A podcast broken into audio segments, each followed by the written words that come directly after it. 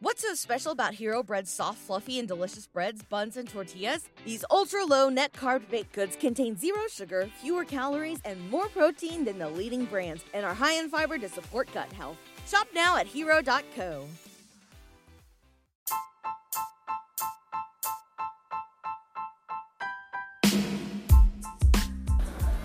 What's better than this? Guys being dudes.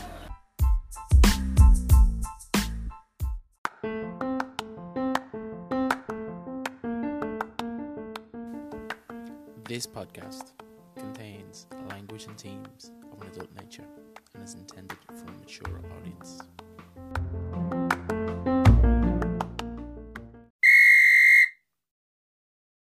Hello and welcome to episode one of a ludicrous season three of the Busted Barstools podcast. You are joined by the last bastion of research. It's the Doctor. Howdy. You are joined by the chief of controversy that is the coach and myself. Sadly, Beric is MIA, um, so unfortunately, he won't be joining us for this episode. How are we, gents? We all good? We enjoyed the break. Always, please. Yeah, absolutely. Yeah, it's good to be back though.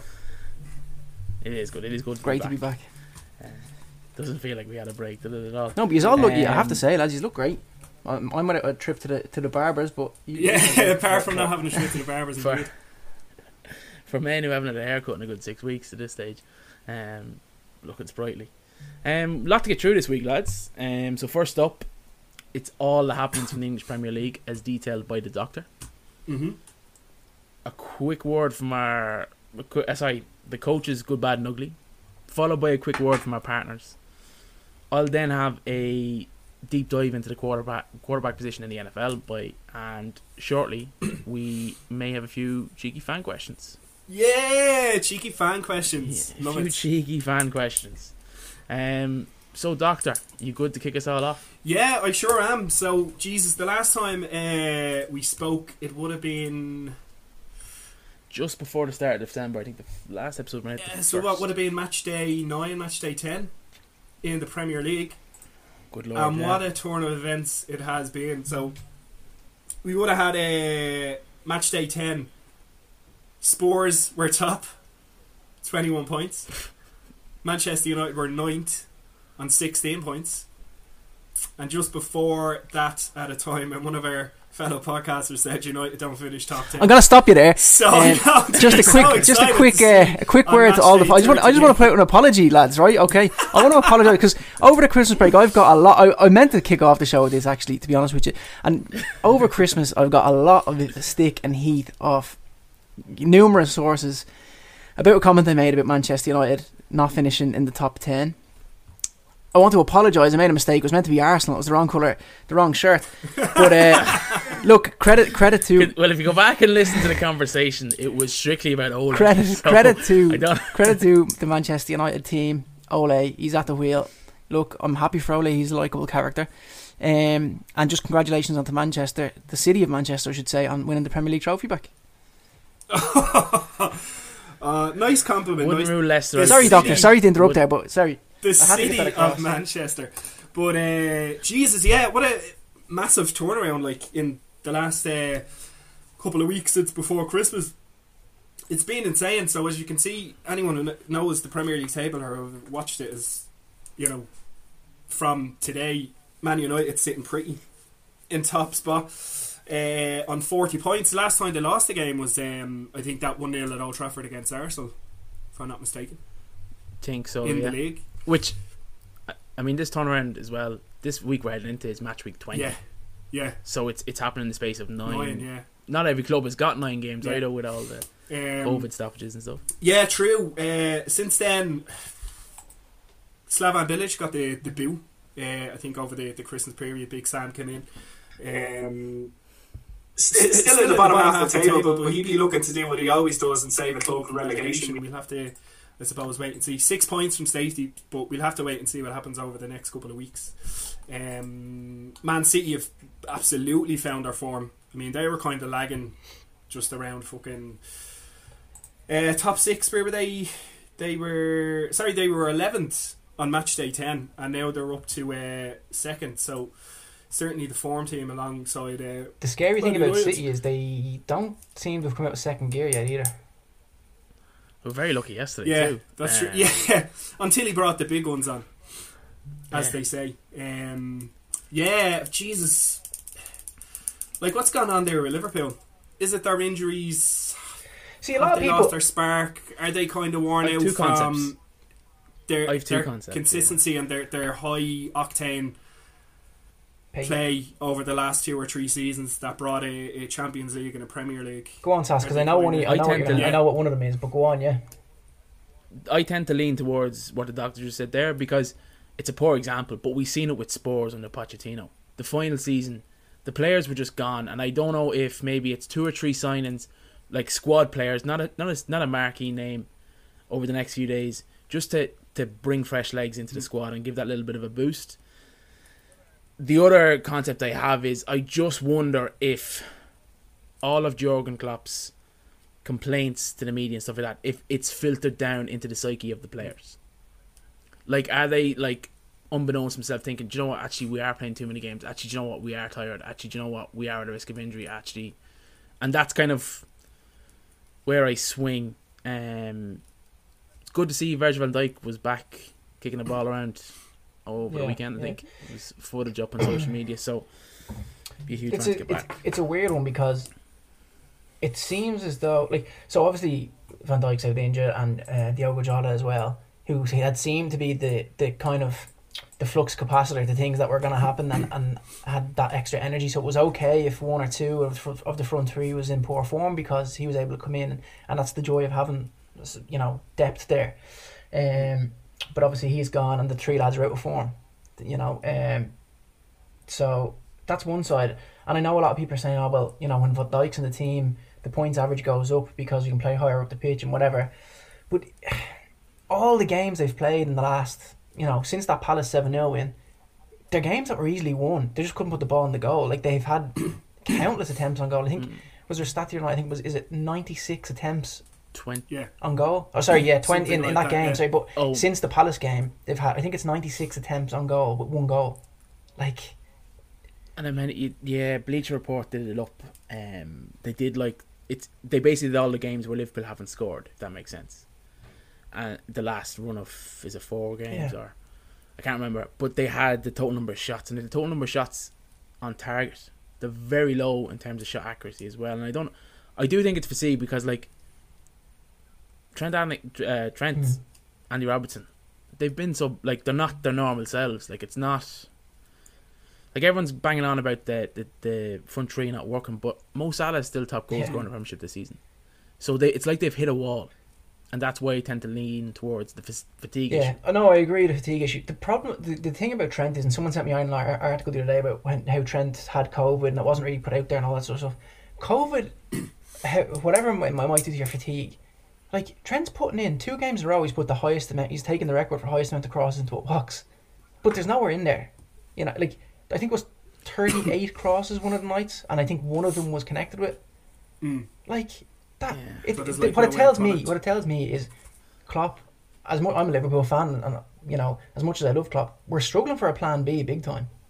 There doesn't seem to be a plan B.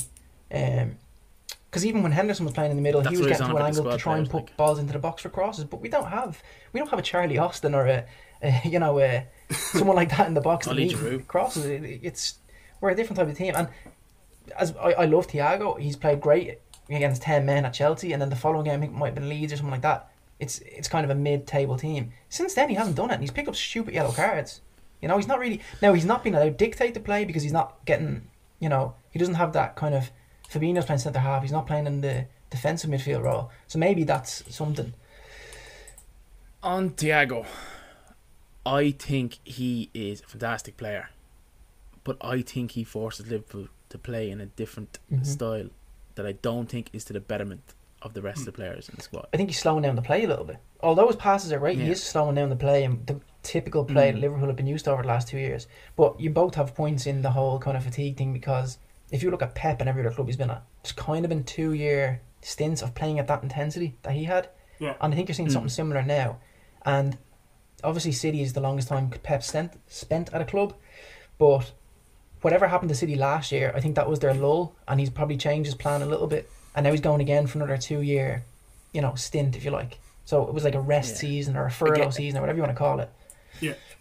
Again, their squad size is a, is a, is a huge factor too as well. So And then this whole thing um, with Liverpool and, and not having money, and actually some fans are going giving out about it, but it, it's easier to see if you look at it. I know Sass, you have a big kind of um, interest in, in the business and the politics and all that sort of stuff. But if you look at the likes of City and Chelsea, this is is money that doesn't run out. But United, Liverpool, American money, there's only so much of it. it it's it's hard earned money if that makes sense, as opposed to these um, Eastern, you know. That, that, that's my, my yeah yeah that's my my theory. Well, it, it's it's it's Arab state government money effectively, so it is it is actually endless. It's not fi- like practically endless. It is endless. I think you see that from the Thiago But the deal thing- as well, don't you? Like five million up front to pay off Yeah. over, you know, the next five But years. see, the the thing too as well with Liverpool is John Henry made his name really with the Boston Red Sox, and how the Boston Red Sox under John Henry broke the curse of Bambino, which was the Boston Red Sox hadn't won a title in I think 100 years since they traded Babe Ruth, and that's where the curse of Bambino comes from, was implementing the model adapted with Billy Beane in, in, in Oakland with Yeah. Moneyball, and that's who Billy Beane meets at the end. For people who don't maybe don't know, is that is John Henry. He meets at the very end. He goes to Fenway Park and meets him. So outside of Van Dijk, a lot of Liverpool signings over the last five years have been shrewd acquisitions. Actually, and it, com- what you're Fair saying complements kind of what's going on at the moment because we all know that Klopp has been Mm. going looking for a centre half. But if you look at it analytically, we're not conceding. It's very rare Liverpool are Mm. conceding. So why would I get a, a, centre half? True, In John W. Henry's yeah. head, he's not going to sign a player. He's not going to get the money. But if he was he's probably thinking, well, we're not scoring goals, so we need someone to score goals. If if you look at it in that respect, do you know what I mean? Numbers, what hmm. as a numbers game. But look, it's it's it's interesting tonight. I know we're recording slightly earlier than usual, so tonight Liverpool face Manchester United in the FA Cup, and it's going to be a, a big story because the way Liverpool are going, they probably need to win that game. Whereas they beat United last weekend, it's probably not as important. Both, hmm. you know, I, I beca- I'd actually think counterintuitively. I think Liverpool could do with less Yeah. fixtures. So dropping out the cup now, while you'll get stick from the United fans for the week. do you not think it's the same situation for United? Because Yeah, I, I I, think it's the same situation for both. I mean, considering well, you have this, you've the you've the the Premier League. They return to European action as well. Then in like mid February, so that's that that's more like, and they're um th- those last thirty two and last uh, sixteen. They're not single fixtures. They're two two legged double headers. I think back to two legs. Right? They're back to two legs, aren't they?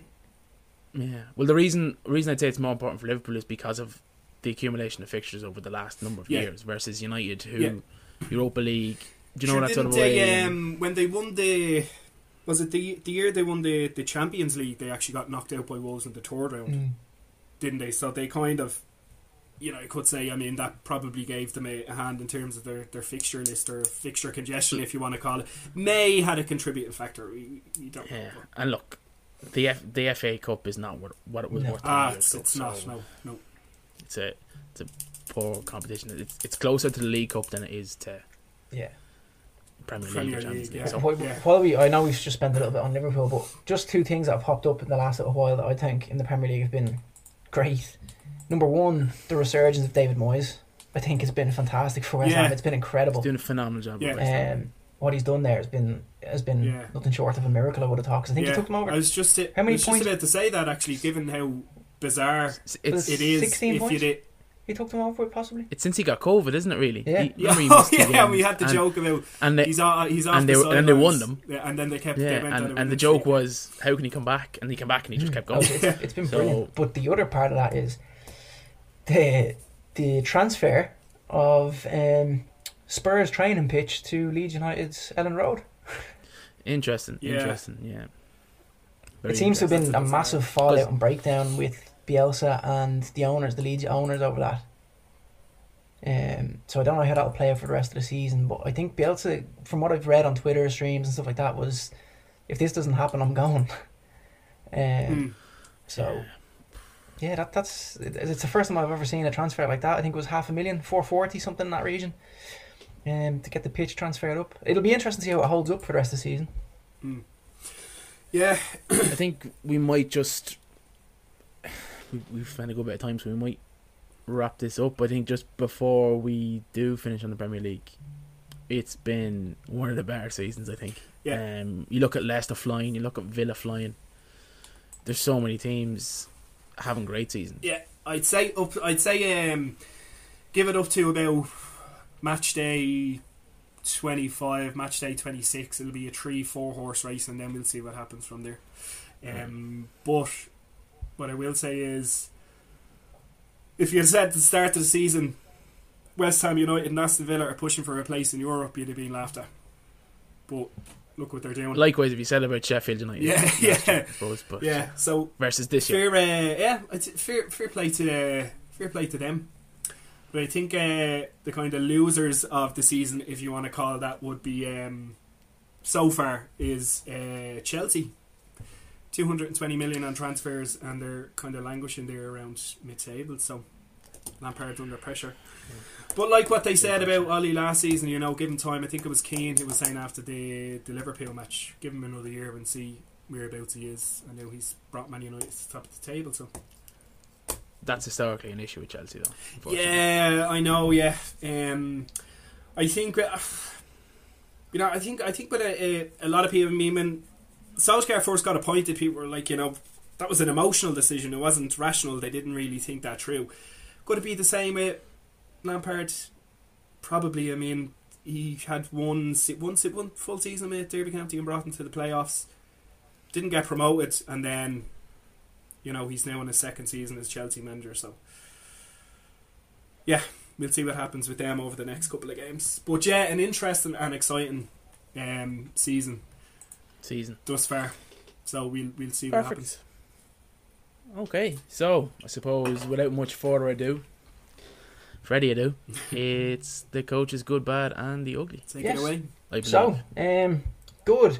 So I suppose my what I've looked at is over the last few weeks rather than I suppose the week because we obviously missed a little while. So the good this week, um, the NBA is back and there are so many subplots and stories to follow.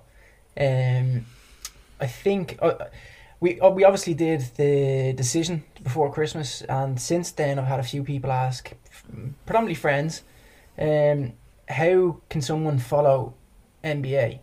because there's just so much going on. It's not like on a Saturday you can sit down and watch match of the day with football. There- there's a every game is very similar in terms of there's lots of points scored, there's lots of defending, there's lots of good little pieces. So my best explanation was you kind of have to follow a storyline or a team to get your most out of your season. I think. Um, Yeah, so it's it's it's not like NFL Red Zone of a Sunday where if you plank yourself down for three hours, you're gonna yeah, get yeah, it, it it's, it's not league. when you when you don't kind of focus on something. It's very hard to follow because there's so much going on every single night of the week.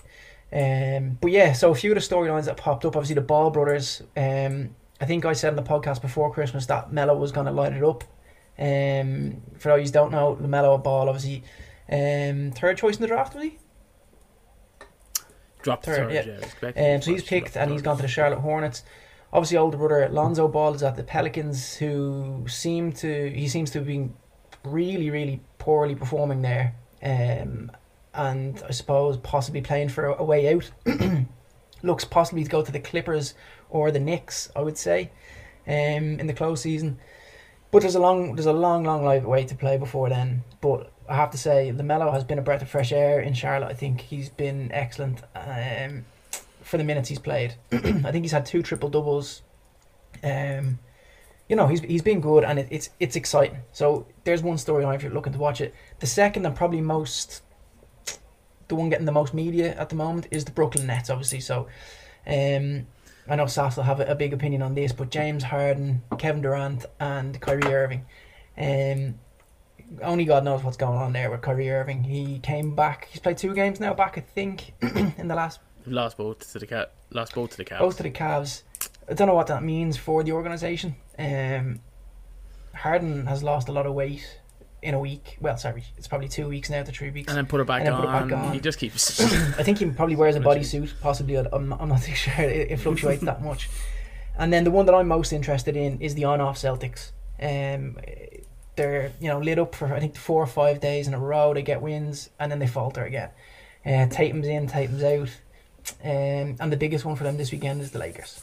Uh, they, they've got the Lakers coming up, so that that's a big one. So they're the kind of three storylines I've been following um, over the winter period. So it's it's great the NBA is back. Um, it's it's it's it's good. Any any thoughts on that, Sas?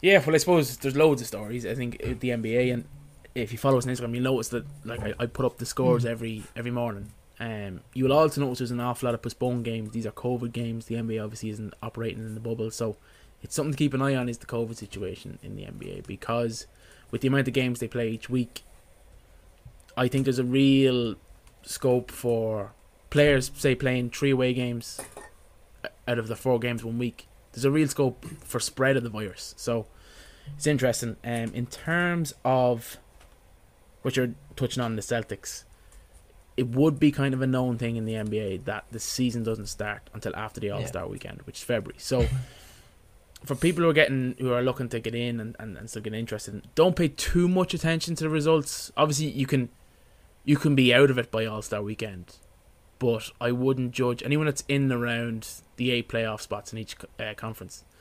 Um, is generally in with a shout, and you, you kind of it get it, it heats up after. I think it's the first weekend, m- maybe the second weekend in, in February, not, for not to clash with the Super Bowl. Just sorry, but um, just one. I, I you took the point out of my head. Actually, sorry.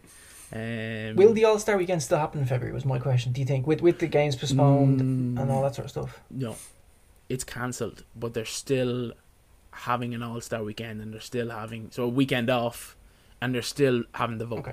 So you're still voting for your Western and Eastern team, but there won't be a physical slam dunk contest. There won't be a three point. Okay. And the contest, part B won't of that, skills do we know yet at this time what happened to the postponed games? They try and fit them back in. I think. Okay. Because there's a, as you said, there is a Um, few or- building up now where I think the Celtics might have two or Yeah. possibly three. Um, Do you do, do you reckon that uh, what what's kind of the percentage of uh, COVID games compared to games that are going ahead, and has it It has it kind of is it steady or has it increased week on week? I would say it's increased. I'd say the first week or two I was putting up there was maybe one, maybe two a Yeah. week. I'd say we're now at the stage where there's one, maybe two a day. Do you reckon now that No, America has a new president who's actually going to take COVID seriously, that there might be a possibility of a cancelled or delayed season, or do you reckon they might uh, postpone it for a number of weeks and operate it in a bubble like they done in was it Disneyland or Disney Yeah. World or whatever? Disneyland. The the issue with the bubble Mm. is it operated on a much smaller scale, as Mm. in they literally. I think they had four teams that weren't in the playoff spots Okay. that had an opportunity. So they, they dropped from 30 teams to 20 teams. I don't Oh, think yeah, they can actually yeah. facilitate 30 teams, 30 backroom staffs, and play all the games in the same arena and have a decent schedule in Disneyland with 30 teams. I think it was a viable option for the 20, but I don't think it's a viable in hindsight, for one season, they possibly should have looked at just keeping the regionalised. Like, should the Celtics be playing the Lakers? Should the Celtics, you know, they probably could have used one arena within that region. So yeah, obviously the Celtics have the, they have Philadelphia, they have whatever. Possibly could have looked at it, something like As that. in conference bubbles Yeah, as such yeah. type thing. So maybe. So But- like keep it keep it centralized to a state or a city, but use multiple venues. Mm, and but the interesting thing you said there, Brian, was about the new president and all that sort of stuff. If I don't know if people watched Dana White last night, and he said um, that one of the questions was when do you plan to come back to Abu Dhabi, and he kind of said, well, look, with the new inauguration and the new president and all that sort of stuff, we don't know yet because the states are now trying to implement the the quarantine as well. Um, so they don't know how that's going to affect UFC, and obviously UFC have to supply ESPN and Disney with I think it's forty two live events a year. So it, we are probably looking at them going back to the Apex or somewhere else in Florida maybe or whatever, and, and getting fights done. But yeah, like I can see what you mean about the travel thing. Um, to move on to the bad, um, sorry to cut anyone short, but um, with the bad, so Irish international sports scene, we've got rugby that doesn't seem to be going anywhere in a hurry. Obviously, we've got Paul O'Connell just in as forwards coach with the um, international team. We don't seem to know who, you know, our first two or three scrum halves are. Who's coming in after Johnny Sexton if he if he gets injured? There's lots of questions to be asked, and coming into a Six Nations that we still aren't 100 percent that's going to happen, because we know the women's one is obviously you can call off already. Mhm. The men's seems Has to to have gone ahead, 20s. but I would be reserved on that just for the moment because I know there's problems in France, and the French are looking at, or the French government are looking at France not competing possibly. With football, we have staff dropping left, right, and centre from the FAI. We've had the departure of Damien Duff, obviously, um, Alan Kelly, the goalkeeping coach, and we've also actually had Andy Reid fall from the 18s, which is obviously for another role, so it's a different kind of situation there. We've dropped from 21st to 46th in the nation's rankings, which doesn't help our European standings for our League of Ireland teams qualifying for Europe, nor does it help our underage teams like 21s and, and stuff like that on the international scene. Um, and then finally, which you touched on a little bit earlier on, our Olympics is in question. So for the Irish sports scene, although we're getting loads and loads of sports as as you know uh, international sports, it's not looking good for our own international scene and national scene, I suppose, as well. Thoughts? Yeah, interesting. Is it, is it a depressing alright, time to be an for Irish bringing sports everyone fan? down. Yeah. probably Yes. is. Um, likely, given possible extension of the restrictions as well, probably gonna have to wait an awful lot longer for the national leagues to return as well. So any staunch Ghana men and women will be a little bit disappointed by that. Um, it hasn't obviously been confirmed, but I can imagine the way the what's been predicted and what's been speculated, it will be pushed back, which means the championship will then be pushed back, unless they want to cut the league or diminish the league. So it is probably a stressing time to be to be an Irish sports fan. But I mean, I've kind of always not a huge fan of international sport during this Mhm. window. Huge issue. Say if you say if you're just an association football fan. We had European nations weekends, Yeah. which Disrupted everything. Yeah. I'd argue Mickey Yeah. Mouse competition, and your stars came back with it with, with COVID. Ronaldo came back, Salah came back.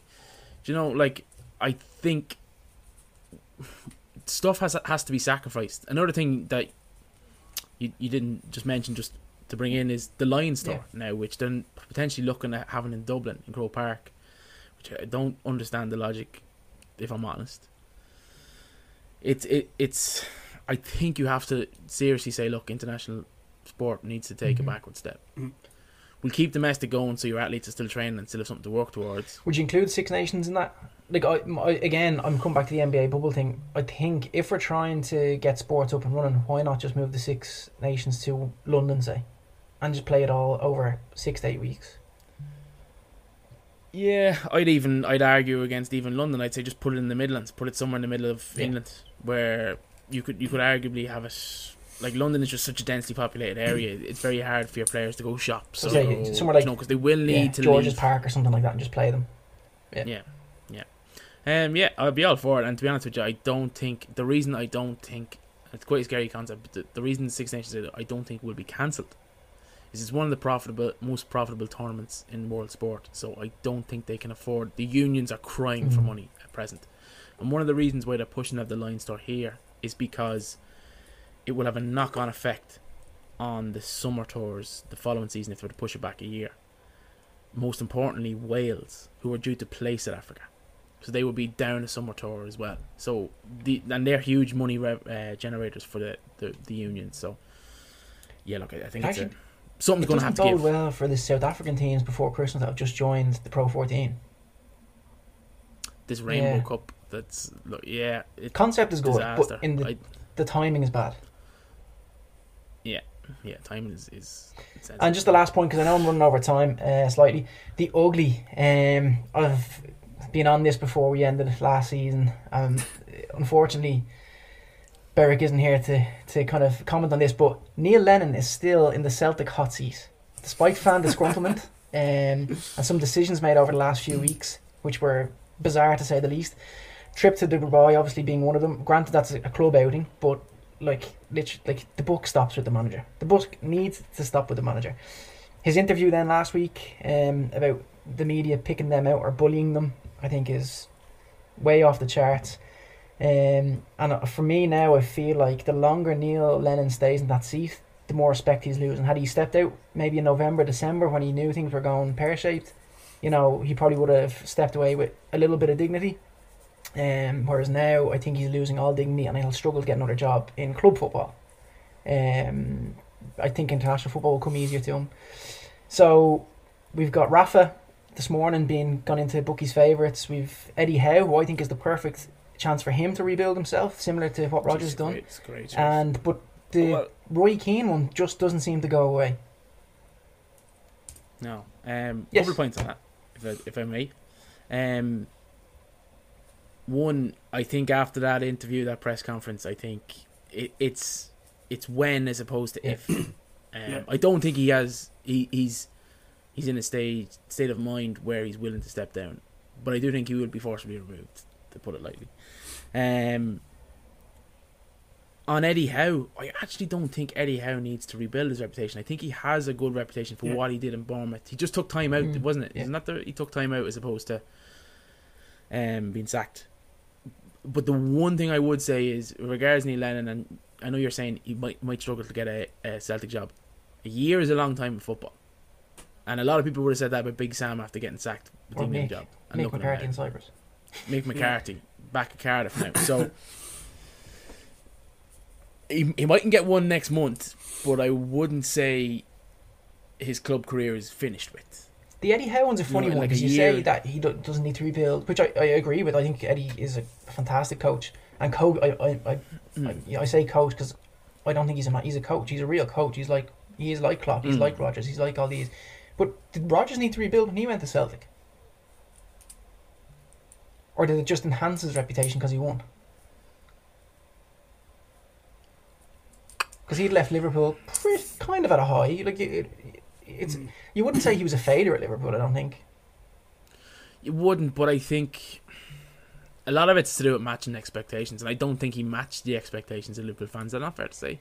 I don't think he did a bad job, but I think a lot of Liverpool Well, fans weren't happy wa- with him. If I remember he was correctly, a breath of could be wrong. fresh air given what we had had before then with with Hodgson, right Kenny, there, and don't get me wrong, Hodgson, Hodgson and Kenny are lovely gentlemen, but they weren't to cut out for that level. Um, but yeah, Doc, any thoughts on, on the Celtic situation? Particularly the Eh. particularly the points with the lads, maybe with with the lads. points with the lads when they were in Dubai. Oh, when they were in Dubai, yeah, I think a, a point was made um, that it was signed off on by the Scottish government, which is twice, which is fair enough.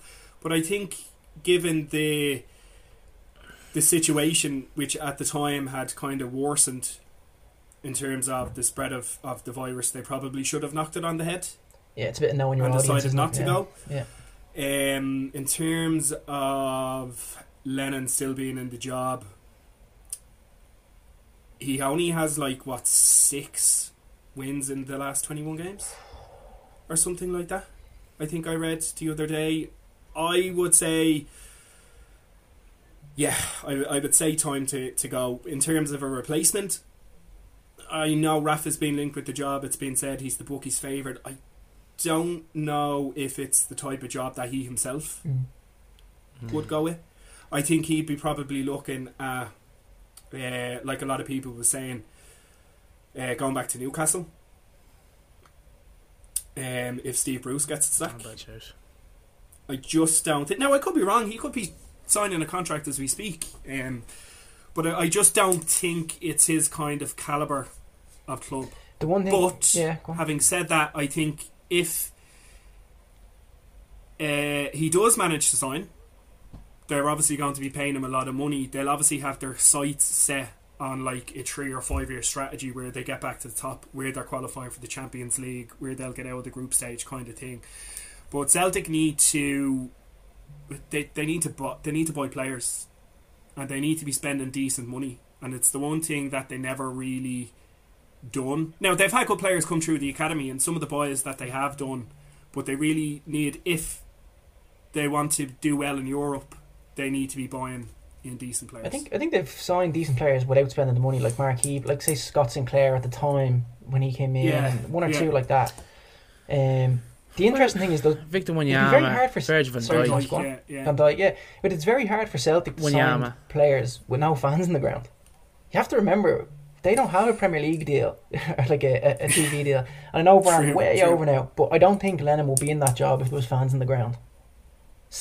yeah, You pro- pro- probably not. And then um, the one thing about Rafa is, and I'll finish on this, it'd be incredibly, incredibly interesting to see next season Rafa Benitez managing Celtic coming up against Stevie G managing Rangers. Stevie G managing Rangers, yeah.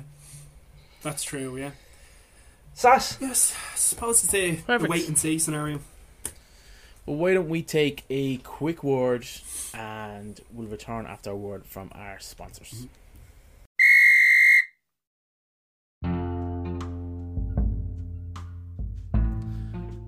Hey everyone, it's the Sasquatch here from the Busted Barstools podcast. This episode is produced in partnership with our friends The Square Ball, located just off Marion Square. Doing it rough at this moment in time with the pandemic, so make sure to give them a follow on Instagram, give them a like, give them a share, and hopefully someday soon we'll all be able to get back in for barbecue, pints, and sport.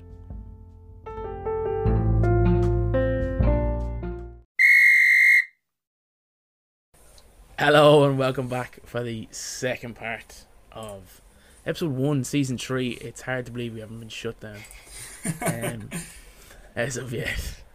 Um, I suppose I'll kick into to my segment and then we've, we've a few fan questions to get to, so we'll, we'll power through them as well. Um, I do apologise as I, I'm conscious we've a, a wide variety of sports fans that do listen to this podcast and do follow us, and there's been a lot of NFL coverage of late, but it is the business end of the season, so I had to get into it. Um, we are recording Sunday afternoon time, likely be out maybe Monday, so by the time this hits the airways, we'll know our Super Bowl matchup. So I'm not going to make any bold predictions to be covered to have egg on my face within 24 hours. Uh, I don't mind doing it with 40 hours, but 24 hours is a bit too too short notice. Okay, so basically, this week there's loads of narratives going on in the NFL at the minute, but we have the future of the AFC and nay the the NFL with Allen versus Mahomes. But I'm more interested this week in Brady versus Rodgers and what is the GOAT debate. Fun little stat for you, um, which is very topical at, at present, but for myself as a self-confessed Brady hater, Brady's 20 seasons, he's made 9 Super Bowls. This is now season 21, which he hasn't completed, but he could make 10 Super Bowls. But let's just say 20 seasons, 9 Super Bowls. Steph Curry last night overtook Reggie Miller as the second all-time perimeter shooter. He has a career sh- uh, shooting percentage beyond the arc at 43.3%, which would mean that is more likely Tom Brady will make a Super Bowl at 45% than Steph Curry will make a three-point shot. So we do have to give the man credit where he's where he's due, but basically the whole Brady versus Rodgers thing got me thinking. and got me thinking about the whole quarterback dynamic as a position. It's, I'd say, arguably for argument's sake, but in my mind, it- it's not. It is the most influential position in any field sport. As in, there's no way you look at a Premiership preview and you go, well, Man United don't have a decent left back. There's no way they can compete for the Premiership there's no one position in any other sport that's so crucial to it than the quarterback position. It's the best paid position, it's the most crucial position, yet it's the position with the least amount of control in terms of a player's individual career. So where you draft tends to be where you play. I know obviously there's, there's kind of a, a bit going on at the minute with Deshaun Watson, but that's more seems to be more sinister issues within the franchise and bit um, incompetence basically. But largely speaking, where a quarterback is drafted is where they play for the season, for their career. Um, we also had two high-profile retirees this season. So we've had, well, Drew Brees is yet to be confirmed, but we had Philip Rivers. And if you listen to any of the American talk shows, likes your Colin Cowherd, the hot topic this week has been: Is Philip Rivers a Hall of Famer? So we've done some digging around and kind of had a, a bit of a golden patch there between 2000 and 2005 in the NFL. 2000 Brady was drafted, he's had six rings. 2001 um, Drew Brees, one ring, but cl- in- incredibly influential to that city of New Orleans. 2004 Eli Manning, two rings. Ben Roethlisberger, two rings. And Philip Rivers, no rings. And then in 2005, you had Alex Smith drafted, but you also had Aaron Rodgers. One ring and a bit of time left if we look at the numbers in terms of all time yards, it's Brady Brees, Peyton Manning, Brett Favre, and number five is Philip Rivers. If we look at completions, it's Brees Brady, Brett Favre, Peyton Manning, and Philip Rivers again at five. And if we look at all time TDs, it's Brady Brees, Peyton Manning, Brett Favre, and Philip Rivers. So, Philip Rivers has never won a ring, and the discussion has basically been that he's not a Hall of Famer because he's never taken his team through the playoffs and to the finals. But if we look at the numbers, he's top five in three of the I was major say yeah, for and. Rodgers So- isn't even there in in, in most of them. yeah, now Rodgers still has a bit of time. He's thirty-seven, so you'd argue That's he has four or incredible. He's a bit of time. He's thirty-seven. well, that's if you if you look at any of these players, if you look at Brees, not Brady, but Peyton Manning, Brett Favre, they all started to excel in their career when they reached thirty. Now that's getting young in the NFL. But I suppose the question I wanted to ask you, and this is a general question because we're not all just NFL fans, are we too focused on titles, championships, etc., when celebrating sport and prowess? this is a funny one because um again Berwick's not here to argue this one with me thank thank God but if you look at someone like Steven Gerrard who I knew. I how did I know that, that was the first athlete that we mentioned? I'd be like, if if if the if the coach gets in first, it's gonna be, look at Steven but Gerrard. it, but it's like where do you stop I'm being facetious. where do you stop with you know how do you put it loyalty versus uh, championship wins He's actually a good player. or, Like, or trophies or, or, or whatever. So, like, I'd, I'd flip it li- ever so slightly. Like, would you prefer to see Rodgers win the Super Bowl this season with Brady not winning with Tampa, right? But he has he has um, that legendary status with the Patriots. Like, that's a feel good story. Or would you- would you prefer to Tom Brady to go and win it with the Bucs and go, look, I can do it with anyone? Do you know what I'm saying there? I want I want Rodgers to win because I love Aaron Rodgers as a, as a quarterback. I think Yeah. he's one of the most talented. Like I, I know I'd say Tom Brady's a better winner, but I'd say Aaron Rodgers is is the better player. I think it's kind of a bit of the Jordan LeBron debate. Is it though? But, Like, because you named numbers there and all. Like, can Rodgers even be in that conversation? Yeah, he, he's he's like seven or eight kind Yeah. of on most of those statistics. I think he might be ten on TV. The thing I've noticed as a as a, a, follower of NFL and maybe not a fan would be that Rodgers seems to have done it with whatever's been. Sorry, I say seem to have done it, but stuck it out with one of the one of the better players with no matter what has been put around him. Whereas Brady has always had outlets. Yeah, look, and I, I think this year's been a poor year for Bill Belichick. It's Mm. kind of it's it's it's made it look as if it was all Brady. I, I don't believe for a minute that it was all Brady. I just think, and he said it himself, Bill Belichick, like they are suffering now for winning all those championships. They Yeah, because they can't recruit. look like can't recruit. They've no um, cap space or anything like that, and did a number of players drop out this year because of Mm. COVID. They actually one of the worst impacted because players had um, high risk relatives and stuff like that, or high risk issues. Do you read into that though? Do you read into it going, well, we don't have Tom, and it's the cold, and maybe I'm not going to play this year. Hey, Granny, how you I- feeling? But uh, yeah, but I mean, I, I suppose it, it's a thing that's, that's transferable across all sports. Yeah. I suppose as well. Uh, it's kind of, it's, it's uh, something I'd be interested on. Maybe your take, the doctor. Would you? How would you feel? Do you think, in in sport in general, we put too much power or like too much importance on actual, Actual titles, titles, as yes, opposed to yes, yes, we do. Definitely, yeah. Um, it's like um, I'll tell you what it's, it's like we say just for Go on. just a, a, a small example, like they're um during the week. What day is it? Say Sunday. I think it was a Thursday or Friday.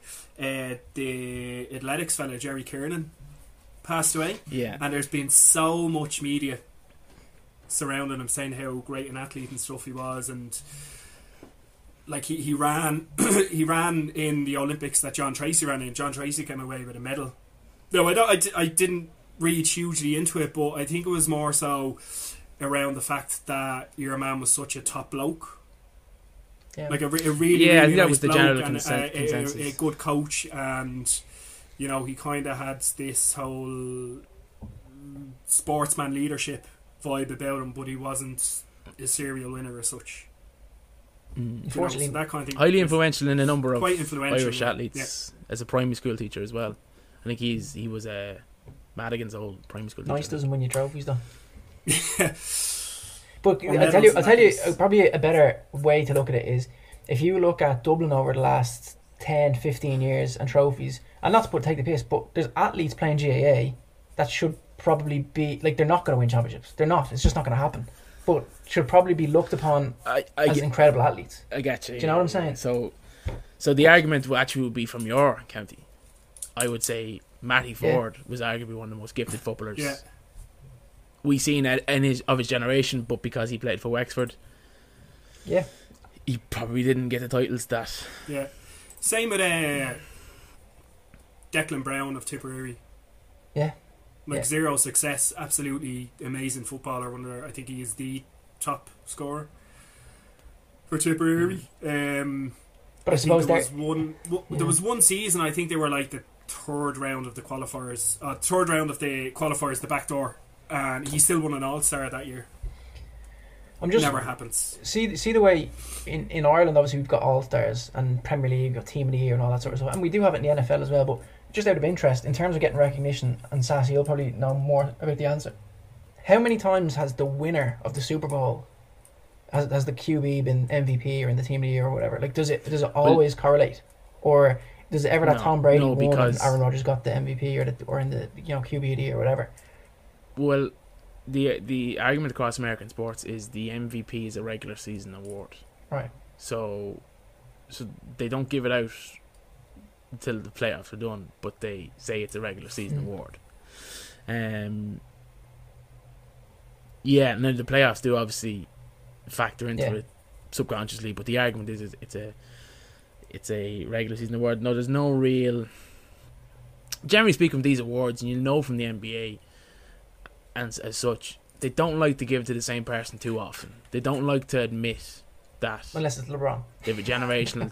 ta- unless what? it's LeBron Well, he's he's only had four MVPs across an 18 year career. yeah yeah Like that- that's what I'm saying. They don't like to like. I would say it's highly unlikely, likely, no matter how well he plays, that Giannis will win it this year because that would be three in a row. Um, it's the similar thing in in the NFL, and it's similar. Rugby league is Man of Steel. Um, Australia is the Dally M. You know, the player of the turn, player of the year for for Everton. Now, I think the only awards to actually look at are stats awards, so top goal scorer, etc., Yeah. top point scorer, that type of thing. Um, yeah, look, it's it's it's a way of maybe giving like recognizing players who don't have a chance, basically, because of where they're at. Yeah, it's a, Well, I had a follow up question, but I think he's he's kind of would agree anyway. It was basically prior to 2017, the race was between Montana and Brady. At the time, Bo had four Super Bowl rings, but Terry Bradshaw always al- also had four, and was always admitted from the discussion. So I think uh, the question I was going to ask was: Are titles only valid when they suit a narrative? As in, LeBron and Jordan mm, is it just like a lot of people go, well, Jordan has rings, has six rings versus four, or if someone like say if someone wanted to make the argument that Paul, I'm not as an Arsenal fan, I'm definitely not saying this, but that Paul Scholes is a better footballer than Steven Gerrard. because he's got more trophies. Is that yeah. when? Is that is that the is it? Yeah, is it is it more a thing of suiting people's arguments? It seems to be, it, uh, particularly in Irish culture, but it seems it, it yeah, it does seem to be like that, doesn't it? And do we overemphasize? It's hard to tell. It's hard to tell. It's very hard. I think you I think you've hit the nail on the head. It's to suit someone's narrative.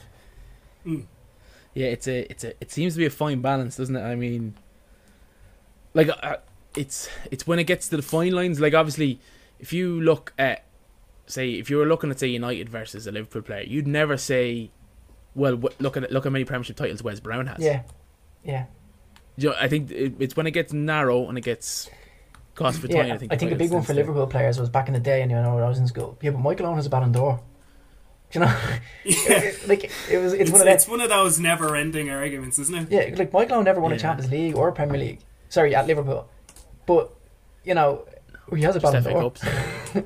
So, but Yeah. it probably comes back in that in that time. I can't remember what year it was. It was probably mm, about two. Was it two thousand? I think you might have won the Ballon d'Or. But um, yeah, that at least that's personal recognition. Yeah, do you know what I mean? Like, and it suits the narrative of a Liverpool fan. Whereas you could compare him that year with I don't know who was up front then, Cole and Yorkie. You know, uh, Well, geez, they were banging the goal too as well. That's like that's a great debate. yeah. Jeez, but yeah, I think I think you're I think you hit the nail on the head with the narrative suggestion there. That that, that so if we're comparing players, we should be admitting titles. Yeah, but but there's so many subplots because you just go into yeah, well look at their personal titles versus their Yeah, team's yeah. titles. That's what I'm saying. Or, or is it like, Like is Gerrard? Um, I know go I know yeah. I hate to bring up the Yeah, NFL yeah. again, obviously, because I did want this to be more centered. But a lot of people, like, are are fighting for Eli Manning to win, to win the uh, to to be a Hall of Famer, and like stats wise, he's nowhere near it. But he has those two important rings against against Tom Brady and discounted both times. So it's like he has these moments, and and um, don't know if you listen to the the herd, uh, Colin Cowherd. His co-panelist Joy Taylor, I think she's, very very clued in. But Mm. her one was, her one was, could you tell the story of the league without that player? That's a good way to look at it. That's a great Yeah. way to look at it. Like, So Will, will Rodgers go Hall of Fame if he doesn't win this year? yes, he'll go. Hall of But Fame. he's only got one ring, He's only got one ring. and he's not ring, in most of the stats yet. Yes, but he will be with retires. Um, he's now got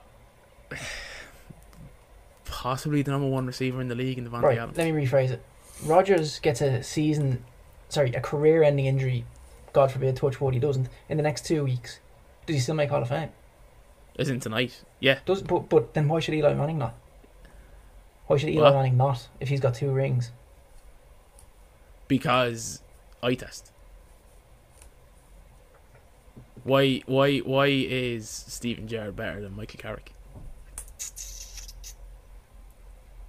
Yeah, fair.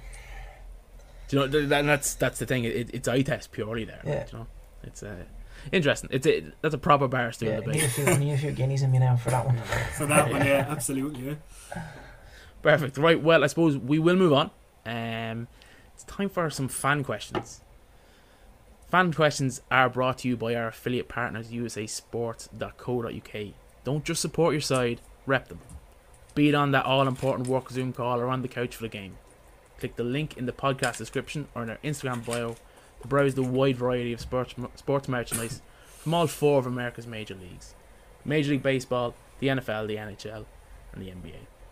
Our first fan question is from Dave, allegedly from Newcastle, but the accent that I'm not I'm not convinced. Hi guys, Dave here. First off, I want to say keep up the great work and I can't wait for the new season with the podcast to begin. My question for everybody this week is we're now halfway through the Premier League season and we actually look like we have a title race on our hands. So, what I want to know is who are you backing to win the league? And secondly, who do you think is going to finish in the top six? Fully loaded. What was the first part of that? Geordie What was the top six? What was the first part? Who'll win the league? So who'll win? Who the win the league? league and who who we think will be top six? Well, I've, I've nailed my colours to the mast a, little, mast a little bit earlier on, so I think City of Manchester take top two spots. In what order? I don't care. well, well, the question is the first. The first question was who do we think is going to Um, win? the if? I was to put money on it today, um, City for me to win the league. Uh, yeah, I think both. I, I think both. Biased answer. I think both uh, Manchester teams finished top two. My heart says Man United, but uh, my head says Man City to win it. As a top six, I reckon Leicester, Liverpool, Spurs, uh, and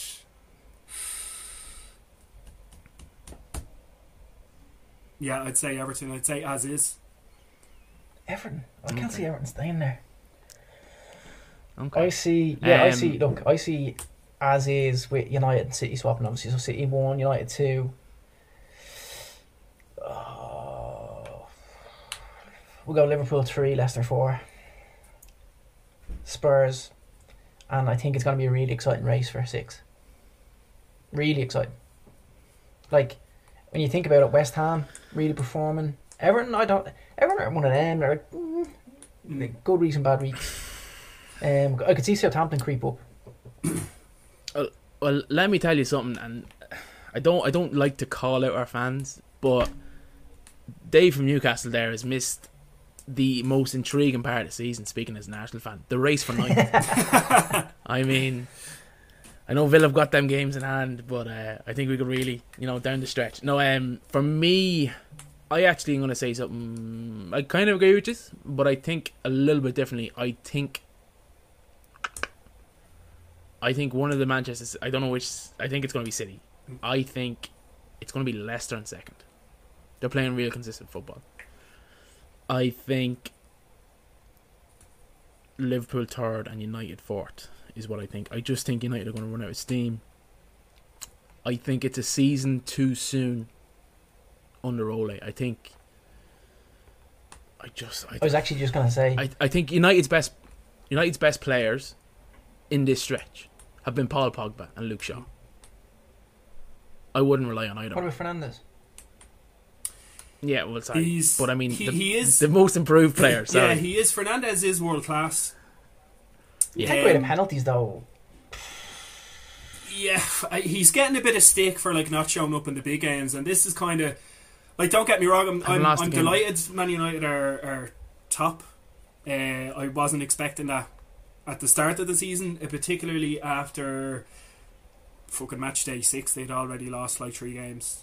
Um, Only goal eight was. I don't think. Ole was expecting it either. I don't think the fans were expecting it. Um, but yeah, he's kind of being criticised for not turning up in the big games. And like I said, this is kind of my issue with United of this season versus last season. They're picking up the points, but they're 2 2 against Leicester, nil all against Liverpool, nil all against Chelsea, nil all against City. Last year they done the double over Leicester, City, and Chelsea and picked a point up off Liverpool and four points off Spurs. If you really want to be challenging for the title and fucking, you know, pulling away from second, third, and fourth, it's those big games that you do need to be kind of winning in. Like it's, it's as simple as that. Any I'd agree. I'd say.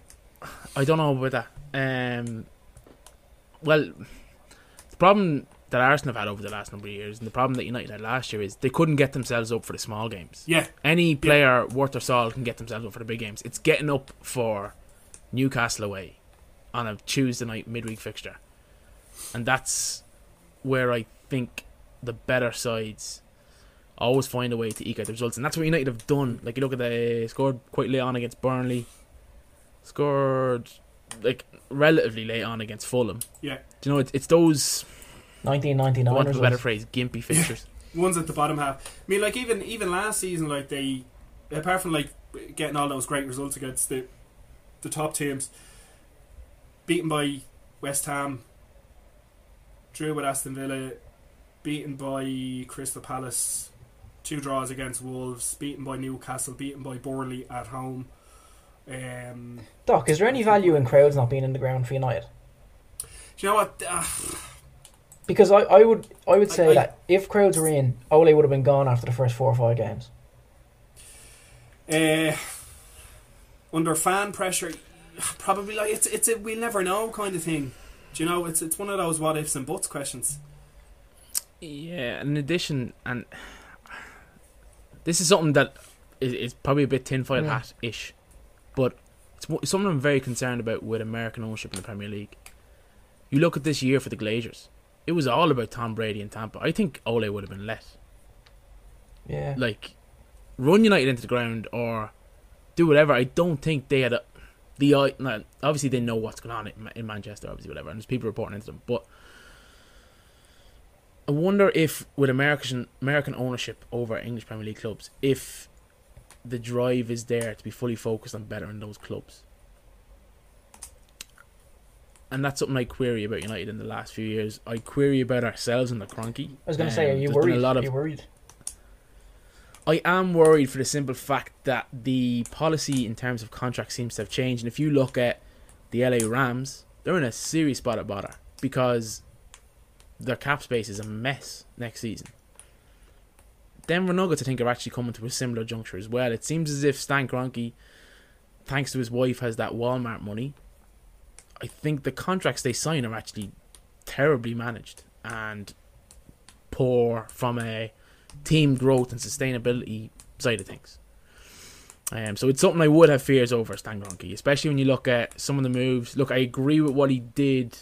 Believe it or not, I do actually agree with what he did with the staff sackings in the middle of the first lockdown of COVID because he got rid of people like Pat Rice, who'd been there 12 years. What was his job? 12 years since he'd last coached. So what was his role? Like, you know, that type of thing. But uh, yeah. yeah, I think, I think Tampa Tom might have been might have been a way off a thing of of helping Ole this year. Okay. With the pressure, I know the the fans could also be a factor. I think there's a, load of small factors that. that Yeah, like, it's just what I said about Lennon earlier on. I think if fans are in the grounds, those decisions are probably made a little bit earlier. So they get a little bit more leeway that fans aren't in the ground because maybe the board or the owners aren't seeing it as, as prevalent. Possibly. Possibly. Again, a little bit tinfoil hatty. I think, like, I think for me with the fans, I think is it just means there's more pressure on the board to make the decision. But it depends on the board's stance. If they're on the fence with someone, and they get the fan pressure, Yeah. then it makes the decision a lot Yeah. more easier. But if they believe this is the man to bring us forward, we're going to stick with him, come hell or high water. The fans are irrelevant, mm. effectively. If they believe that they have the right man for the job, and it's going to take time, I don't. As an Arsenal fan, would you be worried about where they finish this year? Like, be it 9th, 10th, No. 11th? No. I'd like it's all about getting rid of some contracts. Like I would say, signing Aubameyang was a big mistake last year. I said at the time I was like, we should sell him now. He's got six months in the contract. Coming coming to his age, we're not going to get better value from than now.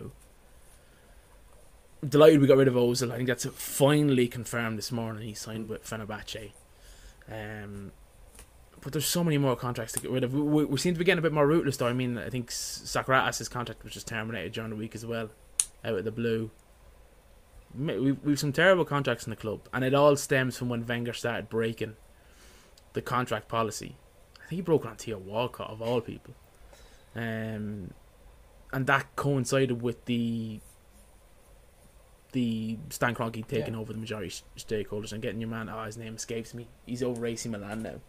Um, who's the other majority stakeholder? It, it- the name escapes me anyway. But yeah, look, interesting, brilliant question there from Dave. Excellent. Fully loaded, fully loaded, dodgy accent, but we'll, we'll, we'll take. it We got a fan question in on Instagram um, from Desperate Dano. Um, apparently, relation Sliding of in- bad sliding in those, sliding in Yeah, sliding DMs. the DMs. Basically, and and obviously to all listeners, we, we do encourage um, questions, be they voice um, or or written. Um, send them in on a postcard or call us. Um, so yeah, the fan question is, it's in regards to McGregor fighting last night, and Desperate Dan wants to know, had McGregor have moved to the US after he broke into the UFC six years ago, instead of training with guys um, who loses in Brave MMA all of the time, um, or a guy that's never had a pro MMA fight, um, or injured athletes, or um, had he been in the, states basically training with elite athletes, would we see a different Conor McGregor now, six years on? So I suppose in, in relation to um, the guys, I think it's it's in regards to Keane Cowley being the brave fighter. I'm, I'm guessing, um, the injured possibly Dylan Dennis, who obviously hasn't been part of the camp in a while, and um, Sheriff, th- that guy Sheriff, who hasn't, I don't think had a pro MMA fight. So I think they're all kind of in around sparring partners. So would we see a different Conor McGregor today had he dedicated his life to it and moved across the US six years ago?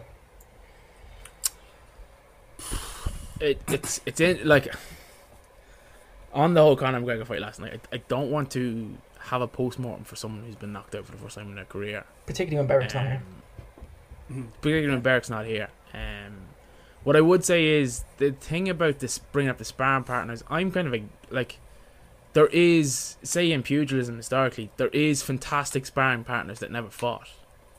They're just they know how to Yeah. spar and they they bring out the best of it. So that- yeah. bringing up a sparring partner's professional career.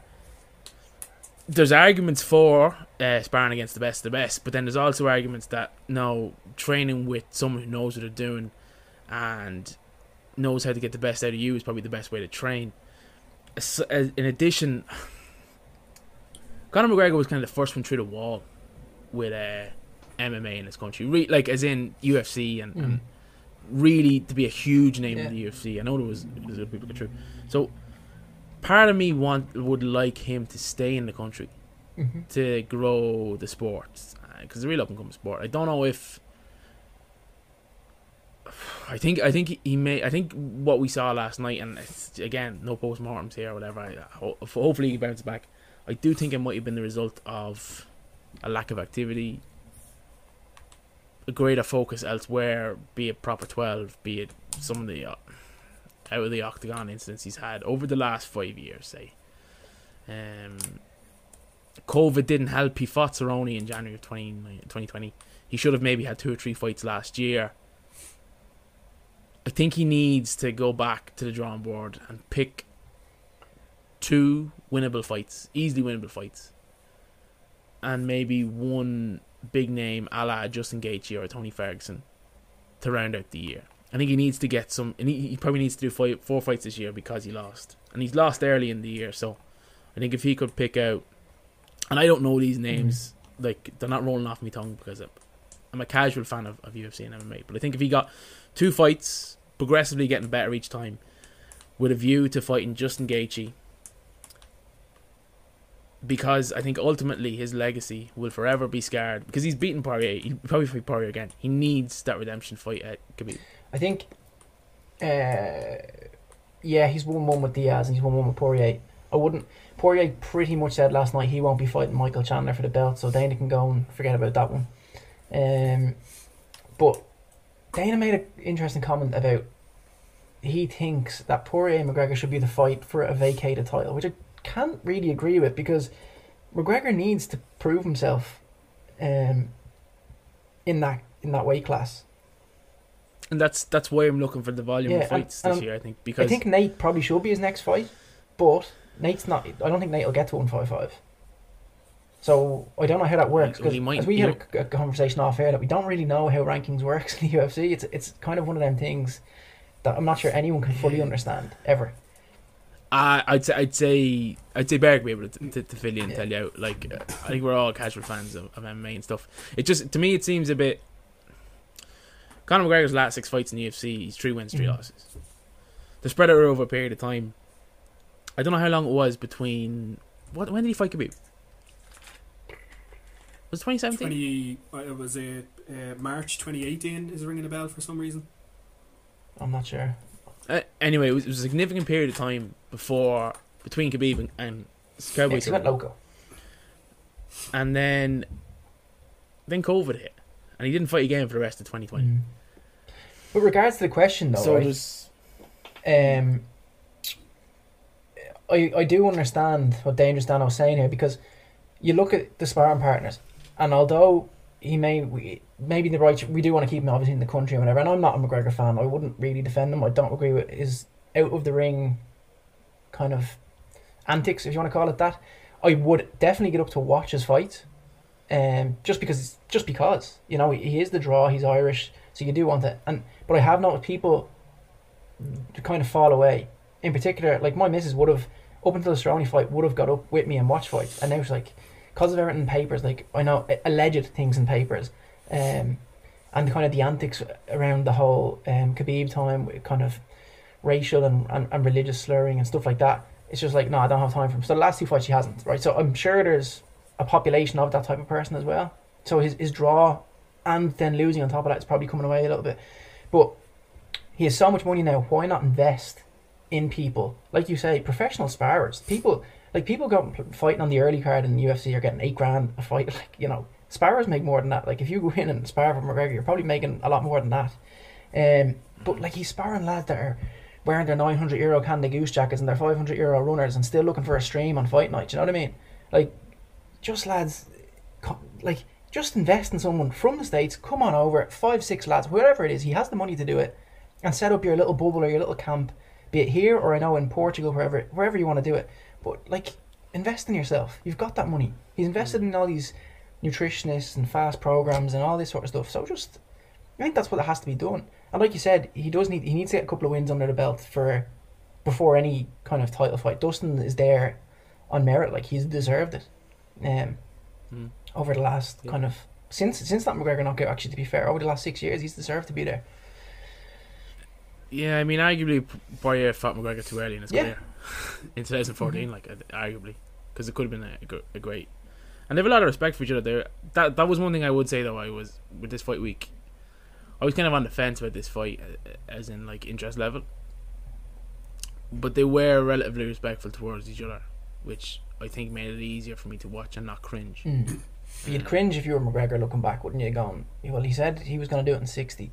He kind of changed that. I know you have. You're if you're a fighter, you do have to big up yourself because if you go in there in a in a, in a weak state of mind, what- God knows what could happen to you.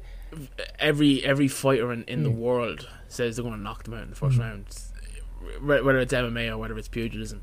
Um, they always say, "Yeah, I'm going to knock him out. I'm going to knock him out. I'm going to knock him out. I'm going to knock out." How many professional boxing fights do you see see in knockouts these days? And um, and how many times do you hear, "I'm going to knock him out. I'm going to knock him out. I'm going to knock him out."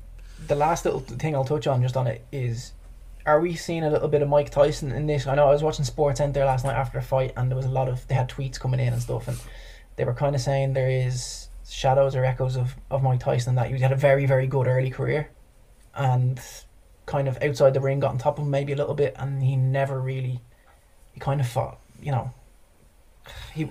Like is McGregor in- danger? I suppose is the, is probably the best way of terminology to put it. Like is he in danger of falling into biting that? someone's ear What's off. that?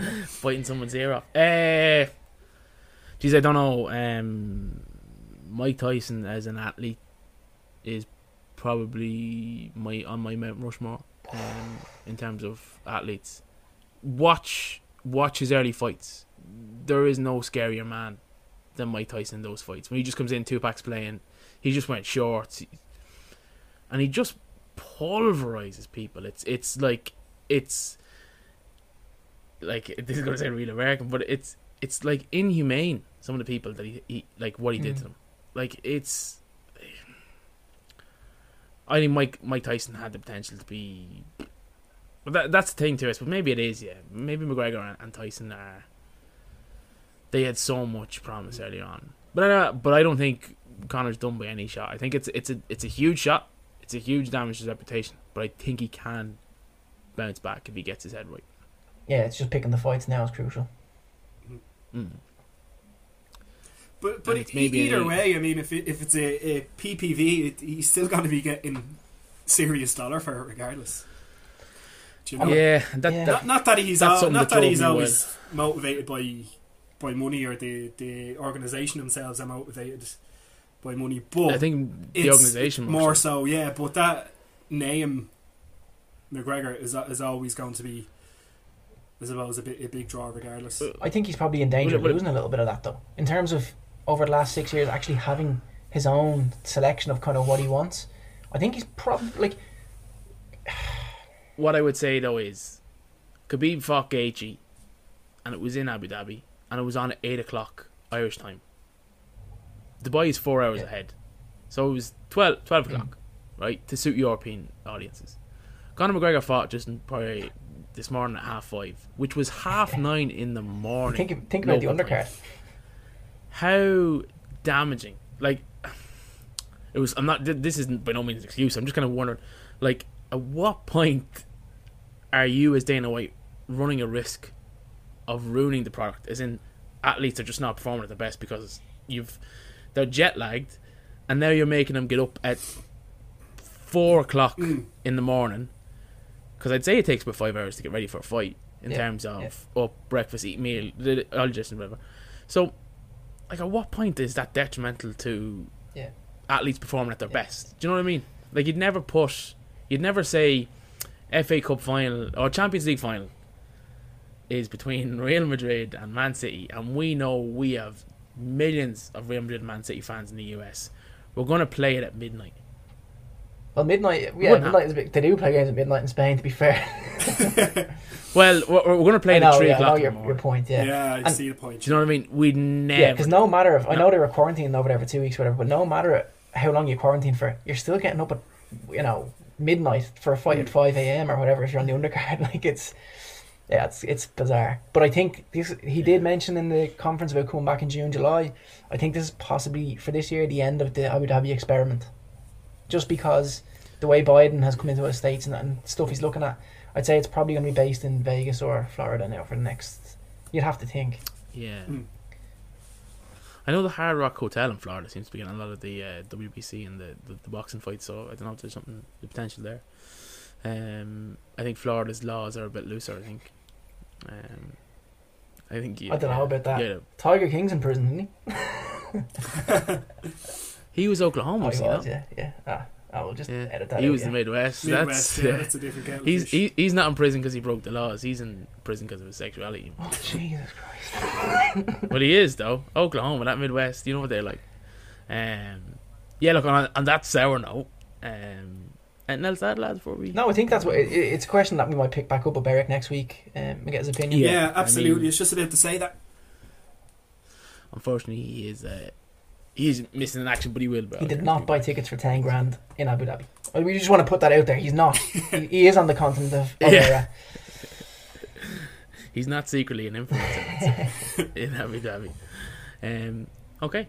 Well, considering Beric is absent, Doctor, for the first time this season, take us away. Yeah, uh, good evening, hello, uh, good morning, good afternoon, and good evening, should I say, and Sláinte. Thank you very much for tuning in to the Busted Barstools season 3, episode 1. Um, I've been the Doctor, he's been the Sasquatch, as hairy as ever, and Westlife himself, the coach, who is gagging for a haircut. Um, thank you very much. Um, we've been the Busted Barstools. Hope you've enjoyed it. Uh, listen, follow us on Instagram. Share it with your friends. Don't be afraid to send us in a fan question. Um, I would like to apologise in advance as I will be absent next week, but I will send in a little segment that the guys can play. Um, so thank you very much. Good evening, and have a very enjoyable and safe week ahead. Signing off, we're the Bar Sales. Good night.